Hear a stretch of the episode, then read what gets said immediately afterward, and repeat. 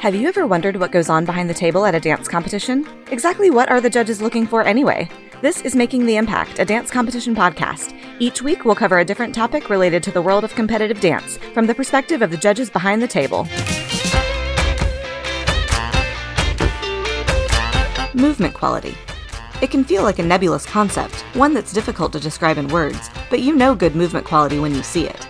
Today on Making the Impact, we have two incredible dance educators who break down the components of teaching good movement quality and help explain why it's so important in the world of competitive dance and beyond.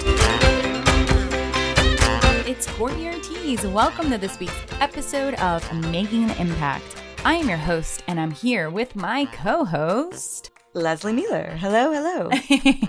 hey, Leslie, how's it going? It's great. As of the day of this release, I have just gotten back from Ecuador from a wedding. So, Yes. international travel. Super excited to Mhm. have that in my life again after so many years of not being able to go anywhere.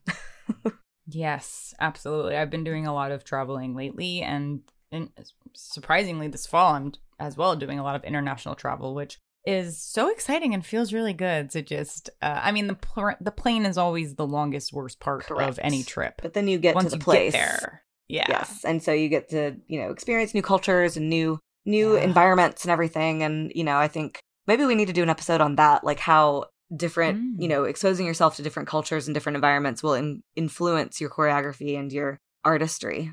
Oh Season yeah, like six. you're totally yeah, from like the choreographer's point of view and how they are inspired and get that inspiration from maybe different uh, life moments Yeah. throughout. Because I definitely think that there is that heavy influence when you go see go to a new place and you're like, oh, I should do a dance about this, right. this this you know awesome city that I experienced and the vibe of the city. yeah. And speaking of the vibe, we talk all about that in this week's episode of Making the Impact because today we're talking about movement quality, how to teach it, and what it means. And also, I think we're also talking about style in the mix. So if you've ever said, oh, that dancer has great style, oh, that dancer has beautiful movement quality, we're here to chat all about that and tell you how to do it, how to do it better, exercises and skills, all the things. So I'm excited to jump into this chat and it's a it's a, a fun one, but also I think that movement quality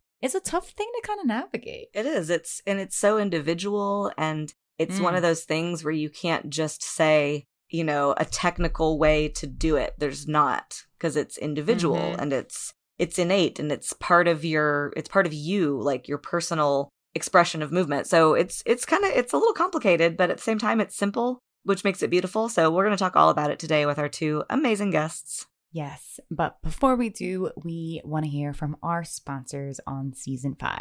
Calling all dance teachers and studio owners. Have you ever wondered why aren't my dancers getting to higher technique levels faster? Do you feel like you've tried everything to get those light bulb moments to click for your students? Well, let me introduce you to Relative Motion. Relative Motion revolutionizes the way dancers understand their body in motion. They have created patented color block leggings that highlight and define the anatomy of a dancer's body. Now, dancers are able to see and understand how their body is designed to move while wearing this amazing training tool in class. And Relative Motion offers way more than just a unique training tool. Jump into an online teacher training, let them help you build a custom curriculum, or plan an in house anatomy and conditioning workshop with their instructors. Check out everything they have to offer the dance world by visiting their website at relativemotiondance.com. And guess what? We have a special offer just for Making the Impact listeners only. Receive 10% off their apparel packs or online training programs by using the code IMPACT10 in all caps at checkout. And if you're interested in hosting a Relative Motion in studio workshop, you'll receive $400 off by mentioning our podcast. You are one step away to unlocking incredible technique with Relative Motion.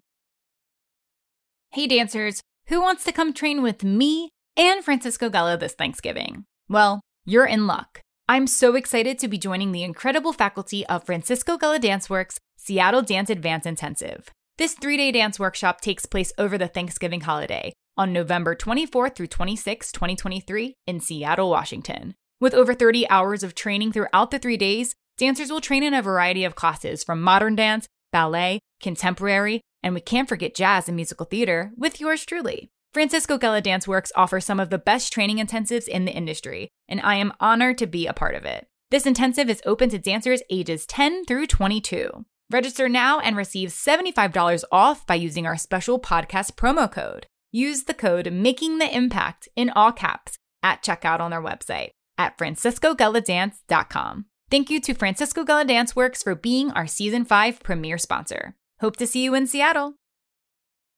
All right, listeners, it's time to jump into this week's episode. And I'm really excited about this one because we're talking about how to teach movement quality and style in your dancer's movement. I'm sure a lot of people out there are like, well, what even is movement quality? Or maybe you've heard that as a compliment on your critique. Oh, beautiful movement quality at competition throughout your choreography. Or maybe that's something that you know as a studio that your dancers are lacking in the studio setting. We're going to talk all about that today with two brand new guests who are joining us on the podcast who are fantastic dance educators. I can't wait to hear from them and hear their tips and tricks that might be helpful for you to implement into your studio training. The first guest that I'm excited to welcome to the podcast is someone that I've known for a while and have had the opportunity to teach their students last summer, which was so much fun. They are so talented, and I've been admiring them for a while. Actually, I, now that I'm thinking about it, I also taught uh, her dancers on Zoom over the pandemic, which, you know, gotta love a, a Zoom class. That's always fun.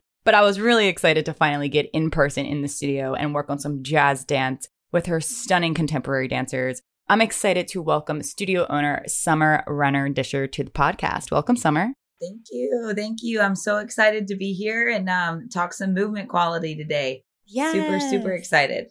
We're thrilled to have you. And I know for this chat, I really wanted to have a studio owner perspective and obviously a dance educator who is hands on in the studio every single day with dancers. Absolutely. You know, young training dancers because it is a tough thing to teach. And I'm sure you yes. have navigated it through your years as a studio owner, but also we wanted to have like a contemporary perspective on this because uh, y'all do everything at Renner Dance, but yes. um, but I I feel like that if people are familiar with your studio, they might be like, oh my gosh, the beautiful contemporary co- technicians. Like, wow, their movement quality is stunning. So that's immediately who I thought I was like, we should have R- Summer on the episode. so here we are. And yeah, so Summer, if you wouldn't mind just telling everybody out there a little bit more about you, where you grew up, where you trained, any career credits, and where you're at now. Yeah, so I grew up in Northern Virginia, right outside of DC.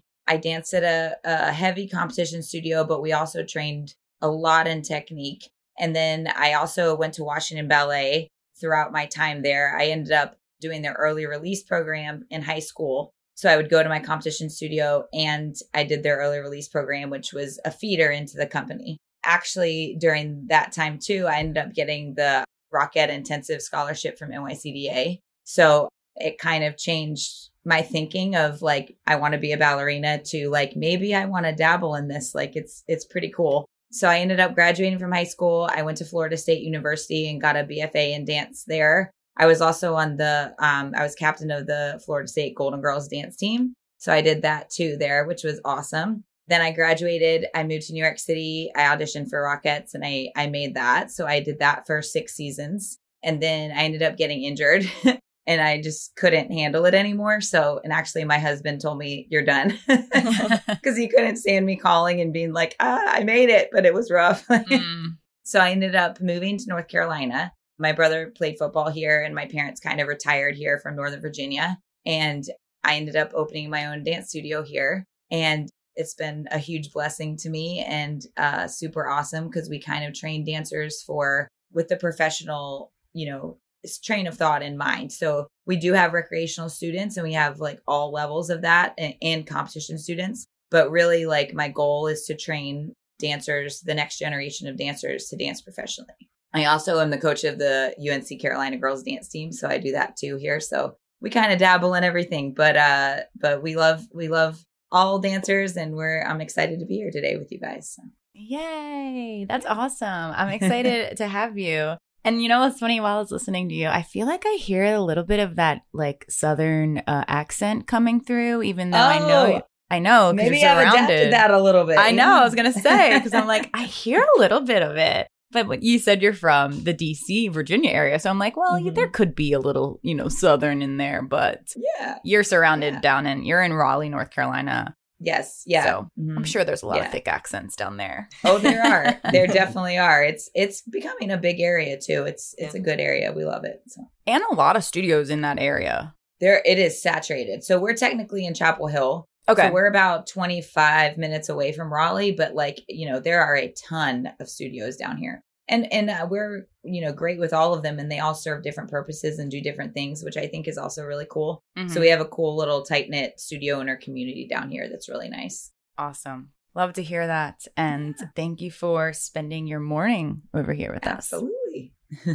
Okay, our next special guest is a, another new guest to our podcast and an old time friend of Lesley and I. He is an amazing educator and choreographer based in New York City. You can take his class at Steps on Broadway and Broadway Dance Center. If you're ever in the city, make sure you do. I'm excited to welcome Chip Abbott to the podcast. Welcome, Chip. Hi, thanks for having me. I'm so excited to talk some style with you today. Yes. You are such a great stylized dancer in all of your choreography, but even as a dancer yourself, you bring such style and charisma and presence to the stage. And I think that now as an educator and you're teaching, you know, at steps and everywhere, you teach children as well. But I'm sure that you've probably figured out, okay, how can I give them more style and give them ideas on how to embody this style more through your jazz, through your contemporary, through your lyrical. So I can't wait to hear what you have to share about this with us oh, today. Thank you. That's so nice of you to say. Yeah, I'm excited.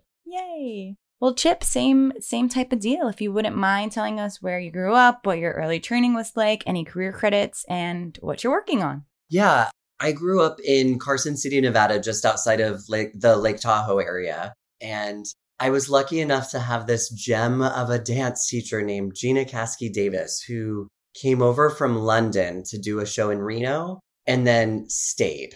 So we were we were lucky enough to get, you know, training from Gina that I don't think we would have had if she hadn't relocated to the area, you know. So it was a ballet studio that was primarily ballet based and then had, you know, Gina who did jazz and tap. And then after that, I, I graduated, uh, after I graduated high school, I went on to Oklahoma City University where Lesley also went. And, you know, I spent four years at OCU. It's a, you know, pretty heavily focused theater dance program. You know, of course, you're studying many different styles, but I would say at its core, it's, um, you know, it's, it's training, you know, rockettes and musical theater types. And then, of course, you know, being the the person who swims upstream that I am, I after college didn't go into theater dance at all. I um I w- was an apprentice at River North Chicago Dance Company and then Houston Metropolitan Dance Company. And then after a little bit of time at both of those companies, I moved to New York and kind of dug back into my my theater roots. I was lucky enough to do uh you know, the Radio City Christmas Spectacular as well. I'm actually wondering if like Summer and I maybe did the show together. Yeah, you look super familiar. But... Yeah, same, same. But you know how it is. There was like 75 people in each cast and there's two Right. casts. Right. You could have yeah. always been on the opposite casts if you were Yep. ever in the show. together. Yeah, right? totally. Yeah, so I did the Christmas Spectacular in New York. I was the assistant choreographer of the Broadway revival of On the Town. I was also the dance captain in swing for that show. I was in the Broadway company of Charlie and the Chocolate Factory. Um, and you know, I um I went out on the Cinderella tour as well, the first national tour of Cinderella, and I sustained a pretty intense back injury that led to a surgery that has kind of transitioned me a little bit more into director choreographer worlds. Or I do a lot of corporate entertainment, you know, for RWS uh, Entertainment Group on cruise ships, theme parks. And I'm currently working on, uh, there's a one night concert at Geffen Hall at Lincoln Center in February that I'm associate director and co choreographer for. So, Cool. yeah. Love that. Yeah. And then teaching whenever Oh, possible at Steps on Broadway and as BDC. much as possible at Steps and BDC. Yeah. Yeah. Love it. Well, amazing, Chip. What a beautiful career you've had and continue to have. And we're very thrilled to have you here on the podcast. Thank you. I've been very lucky. Yes, I love it. Well, let's jump in and chat all about style and movement quality today. Sound good, Lesley? You ready to go? Yes. Awesome. So, welcome, friends. I love to hear about your backgrounds and while we do have some similarities between your backgrounds, I think the differences are going to be really interesting to speak about how you experience learning movement quality as a young dancer and then how you both implement teaching it in your different avenues. So I would love for us to just get started because Courtney, you mentioned this earlier. What exactly is movement quality? Because I think that that it's something we talk about as if everybody knows what this is. And I don't think everybody knows what this is. So could y'all give us sort of a working definition of what you consider movement quality to be? Yeah, I mean, I would say that movement quality is the way that a dancer moves from one piece of movement to the other to execute choreography. So, like if they have a skill or uh, you know, a trick as we like to call it, it's the way they move through the space from one thing to the next and how they transition. I think transitions is an extremely important part of that and I preach it daily. Yeah. even to to young kids because I feel like if they learn even a piece of it at a young age, then they can transfer that, you know, throughout their their career and what they do. So I teach it starting from a very young age. I've thought about it a lot, uh, how to define movement quality, and I I would almost describe it as you know we have movement at its core, and then there's a varnish or a finish that goes on top of that, Mm. on top of that movement, right? Mm.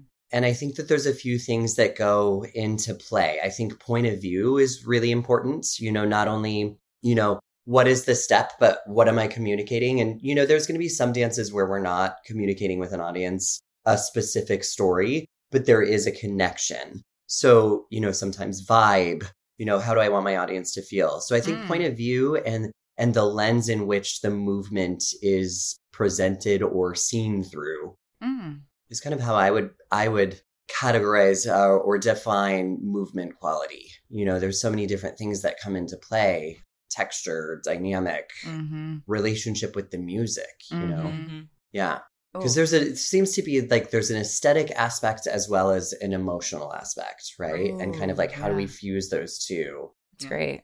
I, it reminds me of my favorite movie, Dirty Dancing, where Patrick Swayze puts his hand on Jennifer Grey's chest and he goes, you know, it's just a feeling, gagung, gug, and like that's that's what it is. It's not Mm. just we're doing this step, but it's how you feel and how you portray that Mm. feeling through it. And gosh, you just gotta love Patrick Swayze. Yes. I know.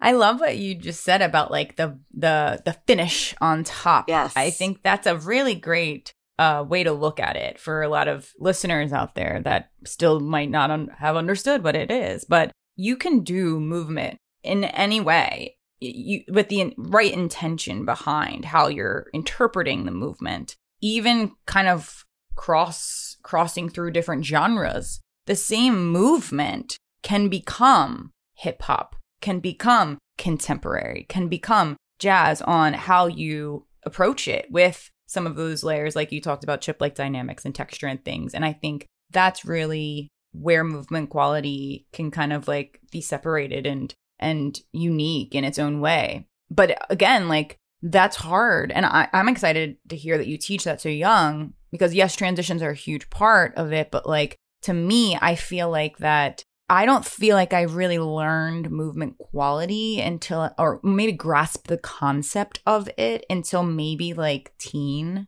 like I, like me, like looking back at what I like. I think, and and maybe maybe a lot of kids are like that, but I think the kids are just so focused on like I gotta get my tricks and I gotta do this Yes. and my look at all the genres I'm doing, all these things going through their head. The last thing they're thinking about are their transitions and how they move through space. Right.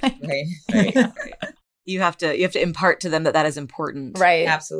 Absolutely. Summer- I'm interested to hear about you you mentioned earlier transitions and I guess let's just jump right into that because I think that really is such an important part of it because like you said there you know you can do all the tricks you want but that's it's a you know it's difficult to say okay do a battement by itself with this movement quality but it's what happens before and after it that matter so how do you you mentioned you start doing this at a young age like what is sort of your process in terms of getting them to understand why that's important and and how to even execute something um, that's not just here's this thing I know how to do.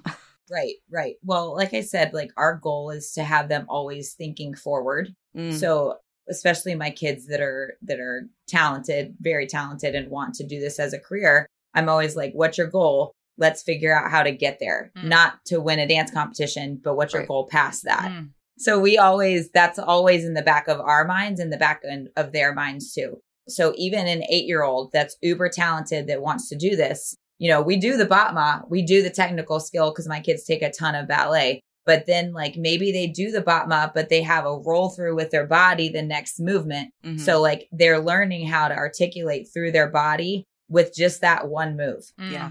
So then, you know, we still do all the developmental things of doing the battements and doing, you know, how to roll up through the floor and things like that. But like, I at least put in, I don't know, four or five movements in an eight year old solo that teaches them how to start to move their body and Mhm. really get through those transitions. Um, I also created a drill actually that's a transitional drill Mm. because I was realizing my my kids really needed that to improve their movement quality. But even my teens, you know, transitioning like from a junior to a teen, I feel like is huge Yeah. in this dance world. Yeah. Because you know they're going past like the sparkly costumes and then a team Yeah. we don't want Cute, that anymore. Yeah. so like it's okay, it's okay to do the tricks and all the things at the junior age, but the team is a totally different thing. Yeah. Yeah. So at least if they've had some of that through the mini junior years, then it's easier for them to transition. But I was still finding my kids were like having a hard time really grasping the concept of like getting into the ground and being grounded and um, using the transition. So I actually created a drill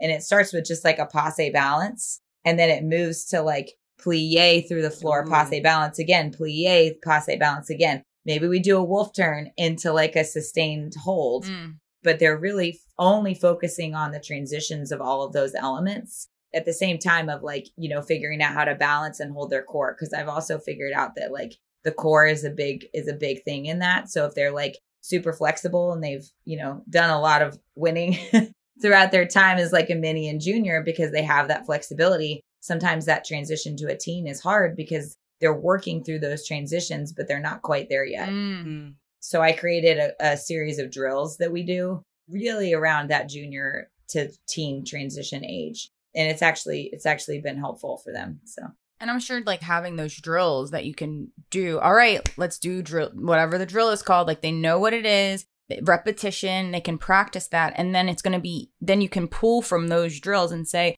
all right, now we're going to do this in the ography. And it's going to be a seamless uh, transition for, from training to ography where they're not like, this is something new I've never done before. I'm stressed. Oh my God, you know? exactly, exactly. And that's why we start that at a at a young age, you know. So that's what we like to do. But and a lot of times when I say, "Oh, we're going to do the transition drill," they go, "Oh."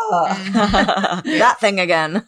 yeah because it does take a while but it it you know really does help them feel grounded into the floor we also do like uh when we do across the floor even in progressions like towards the end i always give them like a combo across the floor um at least one or two and it and within that combo i put two or three elements of them having to move through the space that require them to have movement quality even Mm. if they don't realize it Yeah. Mhm. so that that also helps sprinkling it in through the training. They don't even know it's happening, but guess That's what? right. You're learning how to have style and movement quality. that's I right love it too. It, it's you know when you think about it too, a lot of our training is really either rewiring habits or developing good habits. You Mm. know, and if we can make performance quality and quality of movement a habit, you know that Yes. that we instantly turn on. And you're right, like it it's it's evident in all of those transition steps. You know, it's it's it's kind of amazing how little focus there is in in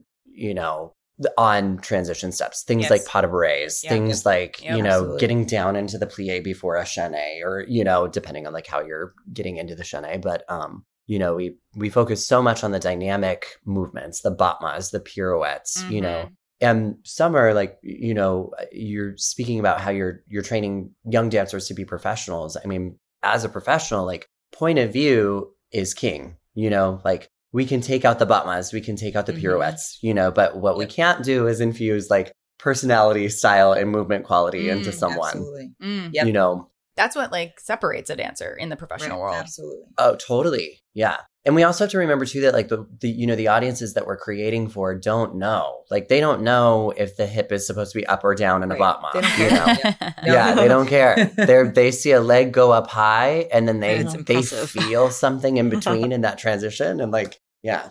Yeah.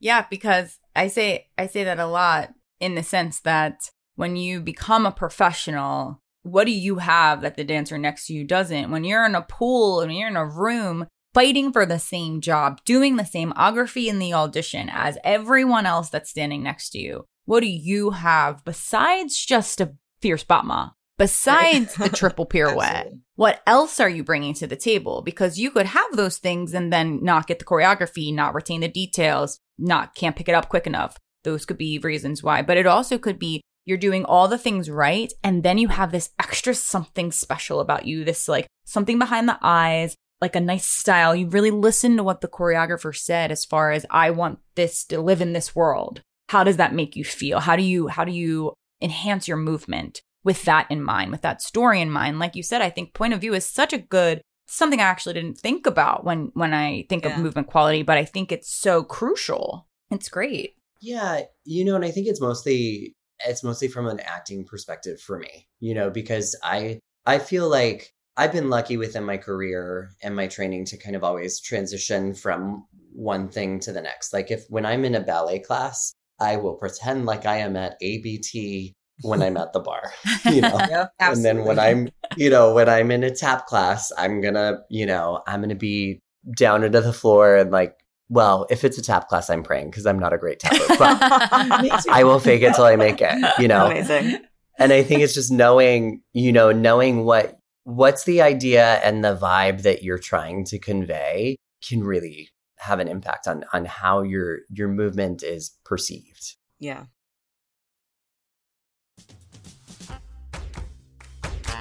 Calling all dancers who are looking to stay training over the upcoming holiday break.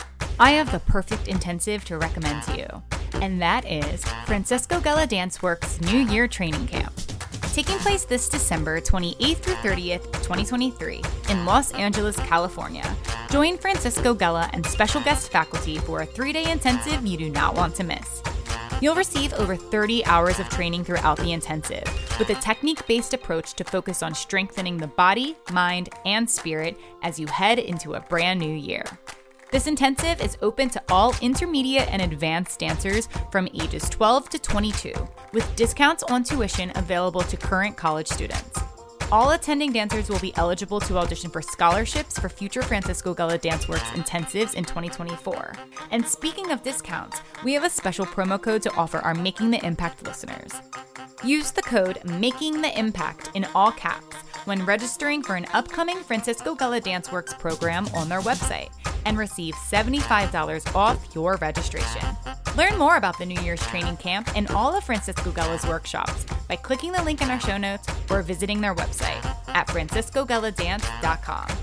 We'd like to thank Francisco Gella Dance Works for being our season 5 premier sponsor.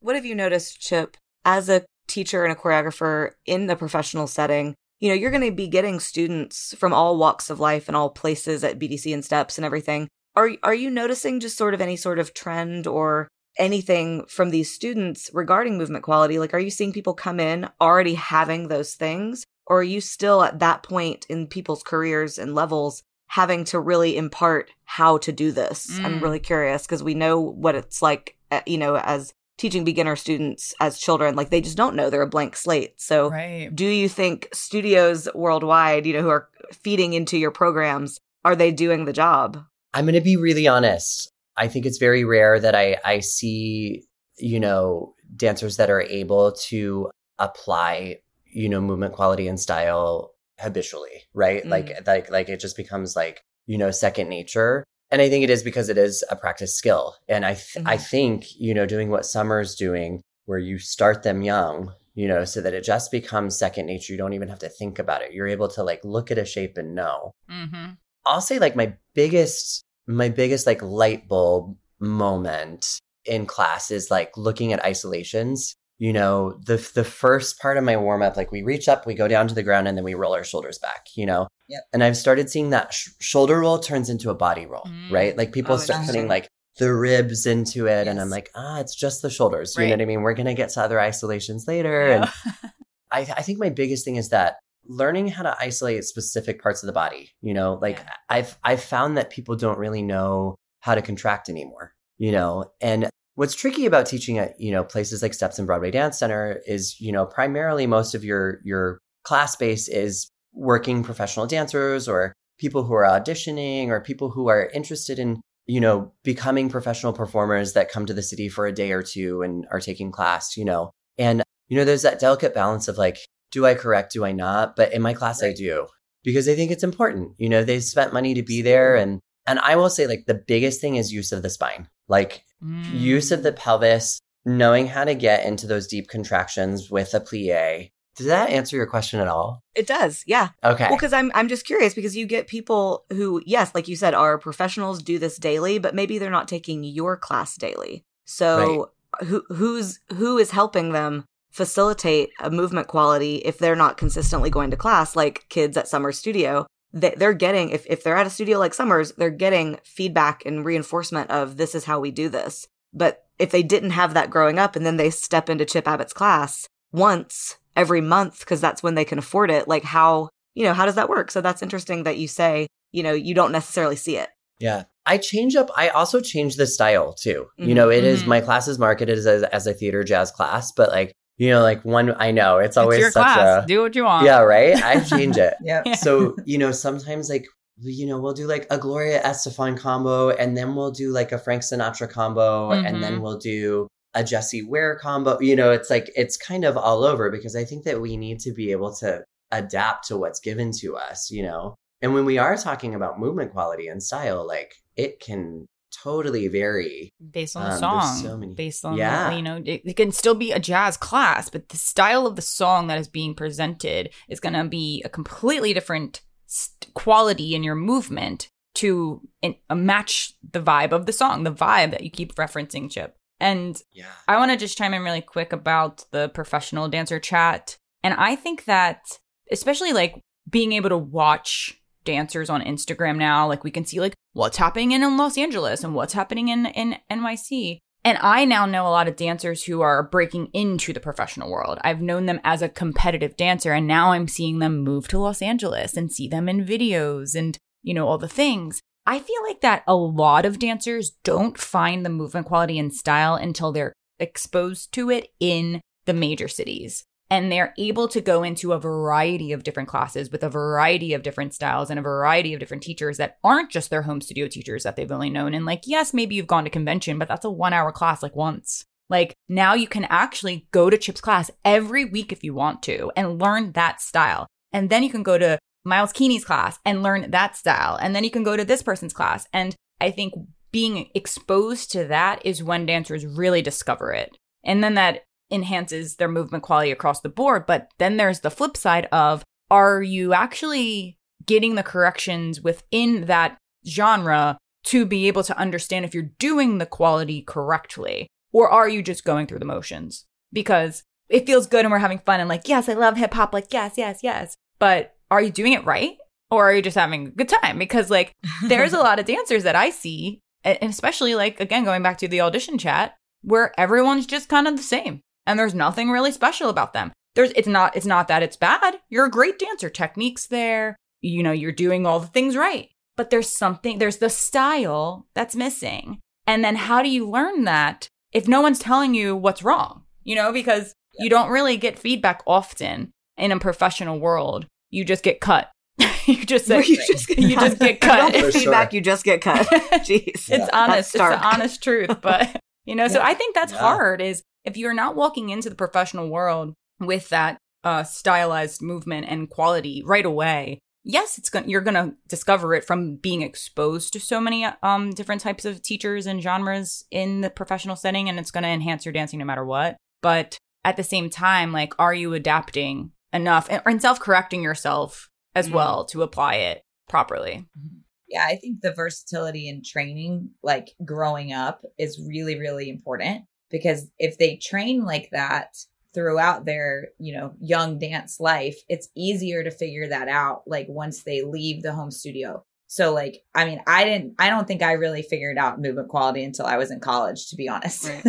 Because. I was exposed to a lot more modern. So I was like Chip was saying, like figuring out those contractions like deeper. And I had been, I was really blessed to go to a really great studio and I, I, you know, did understand that going in, but I don't think I fully got it until I was exposed to, you know, the college modern that I got. And then like moving to New York and taking those BDC classes and stuff. But like, I think we sometimes aren't giving the kids growing up as much versatility as they need to kind of experience that, like you were saying, Courtney, like the funness of it. Because at that point, like it, it is kind of fun and you are kind of like trying to get them to figure out their own body and how they move. So like we do a lot of improv drills that way too. So I'll be like, you know, okay, across the floor, go eight counts on the floor. Then you figure out the next eight counts is your middle level. Then the next eight counts is the high level. Or, you know, the, the first halfway across the floor, you're doing, figure out like you're moving through the pool, like resisting. Then the next eight counts is like sharp hitting things, you know, but we do that with jazz. We do that with contemporary. We do it. We even do it with like ballet type, like contemporary ballet and musical theater. So like I will play a random song and the kids love it because they think they're having fun. but I'm like, you know, figure out, you know, how how does this make you feel? Now improv to it. So we do a lot of that kind of training too. But I think the versatility of the training is really important from a young age to start thinking about that. I love that because I think one of the biggest things when dancers do, you know, leave the nest and move to these bigger cities, quite often it feels like this is going to sound rude, but like they don't know who they are or they don't yes. know mm they don't know what looks good on them or they right. don't even know like how they like to move, you know? Yes. And by giving them the opportunity to experiment experiment like that and and like, you know, because some of our dance training can get so rigid and yeah. so where we like rules, but rules yes. sometimes are made mm to be mm. broken, mm you know? And those rule breakers are the ones that are going to stand out mm-hmm. you know? But the only way that we can we can get them there is to allow them the space to explore you know? Yeah. Well and that's that's i love that you brought up improv summer because i didn't have that growing up. That wasn't something we did at my studio. It wasn't something we did in college. It was because we didn't we didn't take modern or contemporary. Right. we took right. ballet tap and jazz and theater dance. Yep. so there was no improv in my experience at least at ocu uh, maybe they're changing things up now because it is so important. But like I didn't have that growing up, so I didn't know how my, what my movement quality was or how I was able to, you know, all the different ways I could possibly move and what felt good on me until kind of New York City and like, oh, oh, there's so much more out there. Like, right. so I think that's such an important conversation for studios who, you know, maybe have an owner or or teachers, you know, similar to like I'm I could own a studio. I didn't grow up doing improv, so I probably wouldn't be teaching it. You know what I mean? I'm sure there's plenty of studios out there who don't teach it because they didn't get exposed to it themselves. But but like that is clearly such an important piece of teaching movement quality is allowing people to develop their own movement quality. Ooh, yes. Yep. And I love what you said, Chip, about like discovering who you are as a dancer. I think that's really crucial. I think that a lot of dancers have an idea, well, this is my favorite genre. I love this style of dance. Yes, you do does this suit you the best? Is this right. what like is this you can you have a career in that style? You might love it. Or like are you just doing it for fun and that's great too. But like especially right. when you say I'm going to be a professional dancer. Okay, what kind of dancer are you going to be? There's so many options. Are you going to be an everything dancer?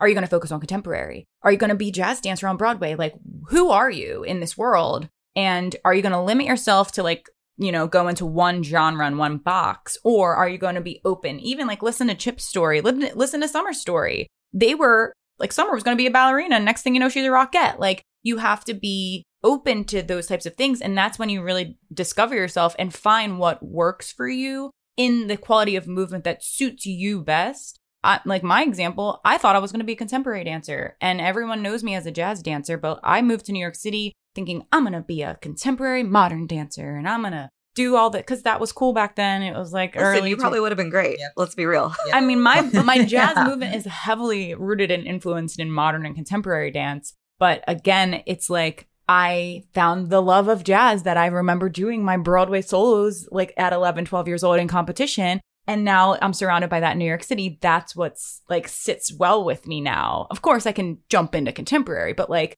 it, it is hard to kind of figure out who am I in this world and discovering yourself. And I know for me, it took leaving my home studio and being exposed to everything else that's out there to really wrap my head around that. Yep, absolutely. And the easy thing, I mean, the good thing is now, you know, not only do we have Zoom classes, we have the internet, you know, you can be exposed but you can go to conventions and yeah, Mhm. like Courtney, you said it's maybe it's only one day, but it's better than nothing. And it's better Yes. than just being in your bubble of, okay, I've had the same four teachers my whole life. Like those teachers are wonderful. And there's also more out there, you know? I, I think that's such a great the world is just so great. The dance world's so great. There's so much out there for us. Yeah totally my kids take everywhere and everything my kids are are um very heavy they love they love the conventions they go all the time and i let them go by themselves Mhm. as Lesley probably knows Yep. They go- Seen your name. they go. every weekend they're somewhere Yeah. um not every weekend but when they when they want to and i let them be as involved in it as they want to be but they also especially my older kids do take the advantage of the steps online classes Mm, cool. a lot. They do they do it a ton and I'm like, "Good, go take it as much as you can because I wish I had that Yeah. like when Yeah. I was growing up because I would have done it all the time and I would have been so much better and more prepared Right. for the world. So I'm like, "Go take it. Go go live it. Go do what you need to and come back to me." Yeah. Cuz my that's what my teachers did. That's the only reason I, you know, could go to Washington Ballet because they were like, "Great, go do it." Yeah. And then come back to us. So I got the best of both worlds in that training and that's that's kind of what we value too here. So I think that's great.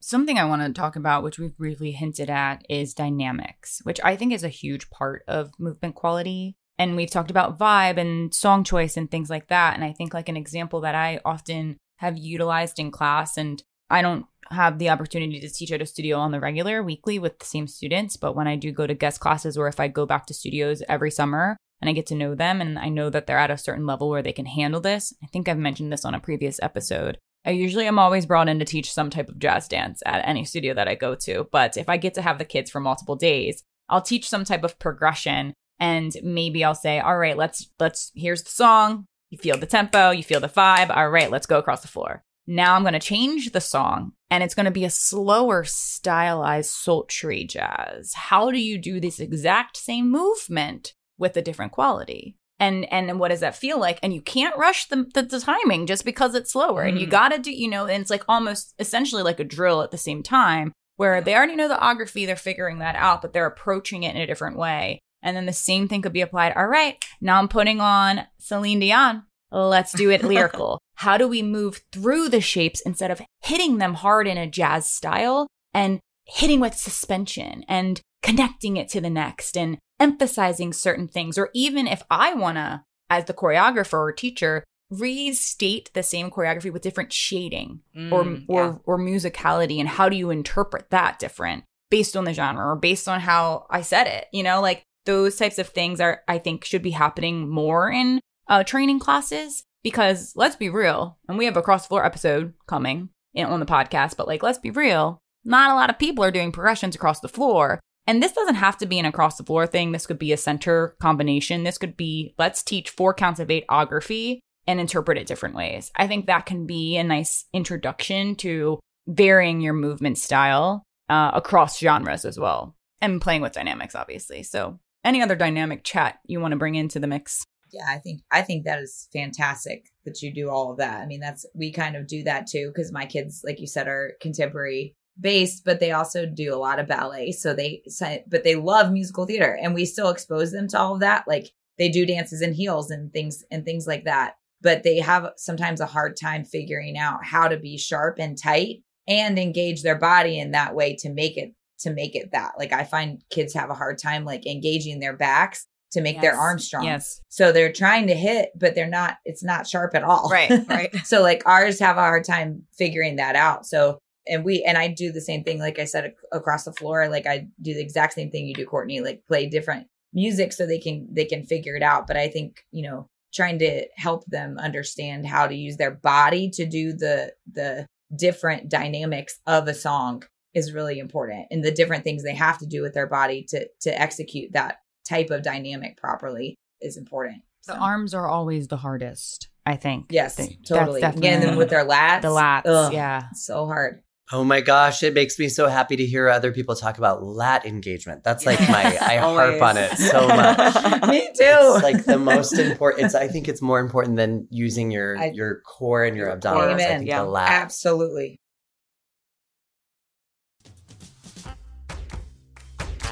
Are your dancers struggling to understand proper body alignment during training classes?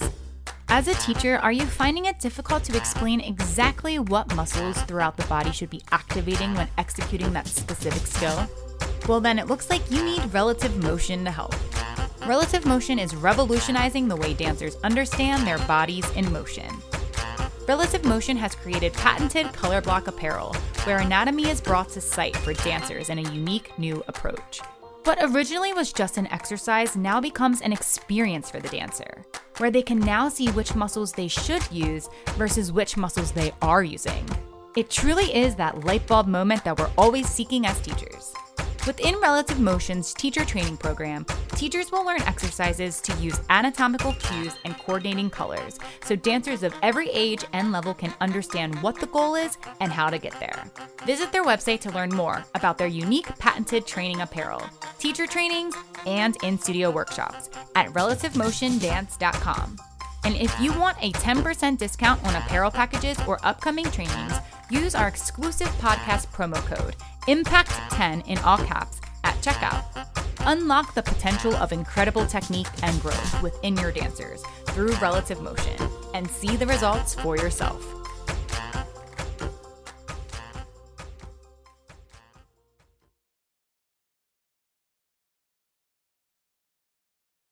Yeah, I think dynamic has so much to do, you know, we've we've kind of talked about this, but like with the relationship with the music, you know, and man, you know, it's so tricky. You know, speaking of musicality, this might be like an entirely different subject, but you know, where within that one count are you? Like, are you Yeah. on the front half of the count or the mm-hmm. back half? Yeah, there you you know. go. Yes. And like, if you can suspend and sit back into the back of the accent, it's going to make it so much more. I say the word dynamic, and we're trying to define the dynamic, but so much more exciting, you know? Yeah. And it's so much like, sh- if I, I would think of dynamic as shading, Yes. you know, similar to like what we do in a vocal piece, you Mm. know, like, are we are we going to crescendo through this moment or are we decrescendoing are we is it staccato is it legato you know and i think when we're i don't uh, tell, tell me if i'm skipping ahead or if i'm jumping subjects but i think when we're teaching these things you know there's so many different ways to to you know explain dynamic to dancers based on learning style you know like if they're a mm. visual learner if they you know if they need to hear the rhythm if they need to if they need like a structural descriptor of like you're in a deep plie, you know, pressing down through the lats with the arms in second, elbows dropped, you know, like or elbows lifted or whatever, you know. I think all of those things have so much to do with dynamic. Yeah. Yeah. Yeah. Well, and that's why it's all important. I mean, you cannot take one piece away. You can't be like, well, we're not going to deal with musicality. No, you have to. yeah. because if you don't, then you're missing a piece of movement quality. And that's why you just mentioned staccato and legato and all these musical terms. And it's like, ooh, if we don't teach that, they're not going to be able to execute what I'm asking. Like, Right. there's so much involved in movement quality, which is probably why you don't like it's hard. It's hard. Yeah. There's a lot that goes into it. So, you know, it's it's a pretty tall order to get all of that out in a hour and a half class if you're lucky.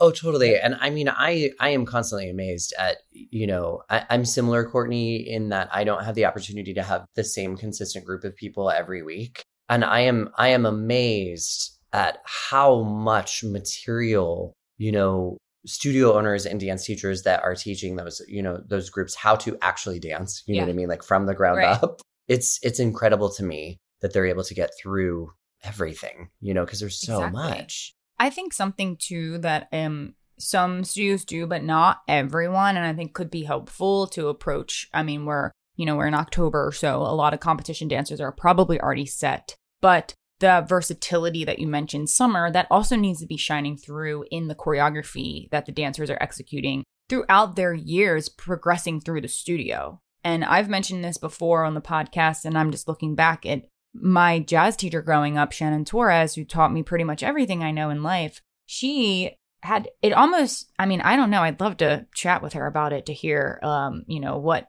if if this was all planned out. But like there was a progression of of a variation of jazz techniques and styles that she she gave to me through my training years and and opened me up to different styles of jazz. We started more classic. We moved into a little bit more upbeat fun. Then we did like a Latin jazz. Then we did a more contemporary jazz. Like there's so many genres within the genre and styles within each genre that I think some studios might just be like, we're doing a jazz dance. And it's always the hard hitting, high energy, one style of jazz that we know how to do instead of being ex- opened up to so many different types of music, like we've talked about. That's going to change the quality of your movement. If you're not giving that to your dancers, they're never going to be exposed to it. Regardless, I mean, yes, of course, you want to practice it in training, like some of these examples, like we've talked about in class. But I think another great way to introduce it to them is by giving choreography that is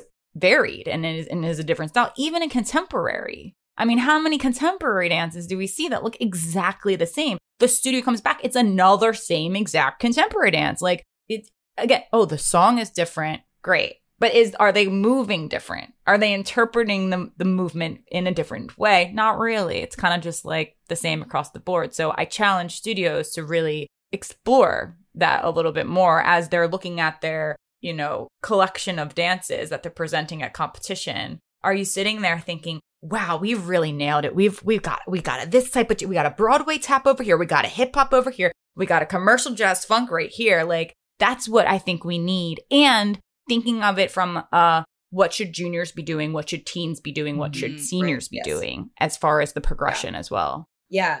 So we don't have like a set like this is what we're going to do every single year. So like parents, I kind of like do it as we go. um, because I don't want them to have the same thing every year. Like I'm thinking of like my juniors last year who are now teens, but they had like a super commercial type of jazz last year. And now they're doing a musical theater with heels that is going to be very like different in their movement quality. So we kind that's why I don't you know, I don't decide things until the last minute sometimes, especially because I do like to bring in so many guests like because they have me all the time like i'm sick of me.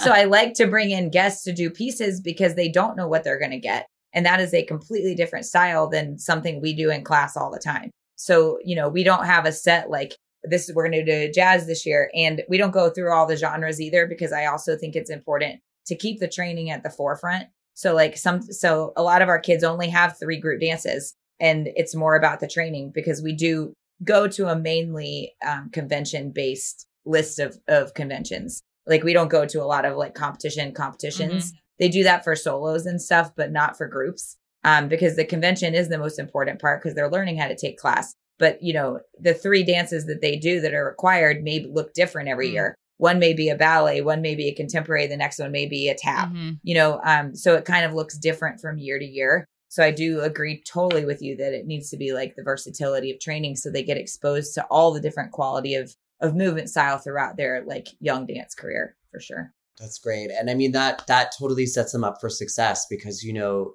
you could have three different choreographers choreograph West Side Story. Yes. You know, right. And exactly. One exactly. could be classic Robbins, one could be maybe a contemporary take on it, yeah. you know. Absolutely. One could completely de- deconstruct the idea and it could be avant garde, mm. you know. And the more that you are exposed to multiple styles and have experience you know, playing around even it, it's it can only help, you know. I mean, how many shows have we done that it's it's multiple choreographers that have choreographed the show? You know, it's like a variety show, right? of like you know in a, in a, like a variety style, like casino, theme park, cruise ships type of show. Yeah. It's not always just the same choreographer, and you're doing that same type of movement the whole time. It might be this person did this section and this person did this. So, are you prepared to adapt your style to cater to each section? Yeah, Absolutely. You have to be able to shape shift. yes. totally. and something that makes me like something I feel like I don't know if anybody can relate, especially since we've all had professional careers, but something that I've always thought about and have never, uh, so occasionally I, I feel this or have felt this, but like I never wanted to walk into the professional world saying, what if I can't do that? What if I can't deliver to the choreographer? Like, I, I didn't ever mm-hmm. want to get on a job and and think, oh my gosh, like, am I going to be able to do this? You know, I want to walk into the job saying, I earned this, I got this, I'm going to be fine. Whatever they throw at me, I feel prepared and ready. Like, that's where you have to get to at a point when you try to pursue this is you have to please the choreographer. You have to do what they are asking of you. And you probably wouldn't have gotten hired if they didn't think you could. But at the same time, like, are you walking into these auditions feeling prepared? And having the training prior to to walk in and say, I've got this. Oh, I've been tapping my whole life. All these other people are struggling at tap dance. I I have a one up on them. I know I can hear the shading, I can hear the musicality, I see what the choreographer is going for. I'm able to adapt quickly. I can prove myself in this moment. That's where you have to eventually get to, especially when you're at the senior level or going to college or gra- about to graduate and break in because I've definitely been nervous later in my years as an auditioning dancer where my body's starting to like not cooperate anymore cooperate. and you know things like that where i get scared like am i going to be able to deliver? Can i give what they expect from me in this in this moment? And i don't i don't want dancers walking into the world feeling that. I think i was more nervous about that in my younger years because you know that's when i was auditioning for cruise ships and theme parks where you're like okay you got to do a hip hop dance and a Latin dance and a this dance and a that mm. dance in the same show. And you're like, oh God, like I don't do hip hop. I just don't. Yeah. I would love to, but I don't. So that was terrible. Whereas as I got older, it was like, nope, classic musical theater. I need to play a teenager. We're doing probably, you know, like a jazz square and a pivot turn. Like that's what I'm auditioning for. Yeah, because if you don't know the show, like then you don't know what you're right, signing you're, up for. So, or if it's a variety show, right. which is plenty of the work out there for dancers these days. Yeah. So I'm I'm grateful that the younger generation is being trained in a more versatile way, and I feel like a lot of kids really truly can go from Desmond Richardson ballet class directly into a hip hop class, you know, with some current artist and feel completely confident. I'm like, oh, good for you. I know. I could, I, that wouldn't me. wouldn't me It is amazing. I love it. This was such a great chat. I feel like I've learned something new and I'm absolutely going to like, I know you're teaching later today, Chip. I'm heading to my steps class very shortly. I'm going to have this this entire conversation mm. in my head as I as I walk into teaching jazz class and working with the professionals and the next time I'm in the studio setting with with the training dancers, I'm going to keep thinking about this amazing discussion on different ways to interpret that movement quality. And to all of our listeners out there, I really hope that this helped you understand what we're really looking for because that could be a deal breaker on a lot of your critiques at competition. It could be the one thing, like we said, that sets that dancer apart from another when everybody's looking great. How did you interpret that that choreography? How did you move through that space properly to match the style, the vibe, the point of view? All those things come into play and are a part of your score and ex- and it's pr- primarily your execution score. So keep that in mind as you are rehearsing your dances throughout the season. Shout out to our spectacular guest, Summer and Chip, for joining us. This was so great to have you on the podcast finally. And thank you for sharing all of your guidance and knowledge from your years of experience as educators. We're so grateful for you both. And uh, how we always have our guests lead us out on making the impact is with one final thought that you can share with the world when it comes to style, movement quality. You can speak to whoever you'd like the dancers, other choreographers, other studios, professionals, whoever you'd like. Ready, set, go. I just want to encourage everyone out there to never be afraid to make a mistake and mess up. That's that's how we learn. And not only do we learn how to fix it for next time, but we learn about ourselves and we learn, you know, what works for us and what doesn't.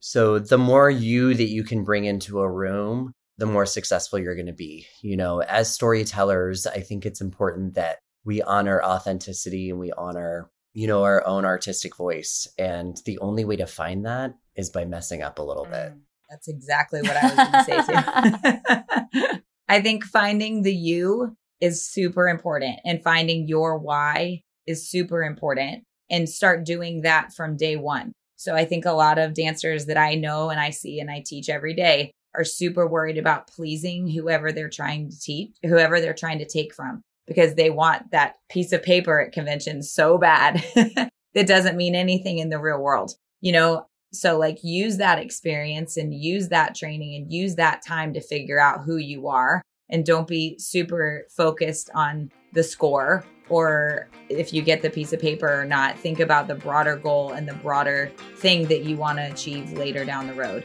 and find your why throughout trying to figure out who you are in doing that. Thanks for tuning in to this week's episode all about movement quality and style. Shout out to our special guests for joining us. Be sure to follow them on Instagram. You can find Chip at Chipstergram, Summer at Summer Renner Disher, and follow her studio at Renner Dance. And if you're ever in New York City, be sure to jump into Chip Abbott's class. You can find him teaching at Steps on Broadway and Broadway Dance Center. Don't forget to follow Making the Impact on Apple Podcasts, Spotify, Amazon Podcasts, and pretty much everywhere you listen to podcasts. And if you want more exclusive episodes, support our podcast by joining our Platinum Premium membership for only $5 a month. Subscribers receive free Making the Impact stickers, shoutouts live on the air, ad-free listening, and exclusive access to our Q&A episodes for members only. Join now at impactdanceadjudicators.com slash platinum premium or click the link in our show notes. Be sure to check out IDA affiliated competition Star Talent. Star Talent will be celebrating their 18th season in 2024. They are thrilled to continue to work with Impact Dance adjudicators by having IDA judges on all of their judging panels. Star Talent holds events in West Virginia, Tennessee, Virginia, North Carolina, South Carolina, and Georgia. And their national finals will take place in Myrtle Beach, South Carolina, June 19th through 23rd, 2024. Their program was created to provide a positive dance environment for both recreational and competitive dancers. Their goal is to offer an atmosphere that is fun, organized, and fair for your dancers, teachers, and parents. Star Talent believes that competition is about becoming the best dancer that you can be in performance and attitude. Awards are presented by category and divisions, and high score awards are separated by three levels. Star Talent also offers scholarship and title opportunities. To learn more about Star Talent and to register for an upcoming event in their 2024 season, visit their website at startalentproductions.com or check out their Facebook and Instagram at Star Talent Productions. Season 5 of Making the Impact continues next week with an Across the Floor episode, followed by episodes on what it's like to be a swing and keeping dancers safe from harmful behaviors in the industry. We hope you're loving season 5 so far. Stay tuned for our next episode coming to you next week. We'll see you then. Until then, keep dancing.